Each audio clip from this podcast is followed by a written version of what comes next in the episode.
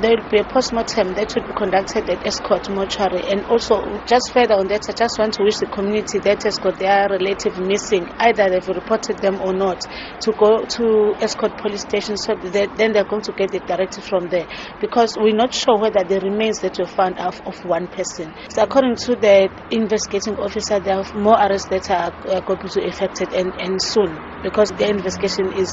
close to the end and there's uh, evidence that they have that there is uh, there are a lot of people that went missing and that were killed. And also the one of the suspects is very cooperative He's the one who's going to assist also the police during the investigation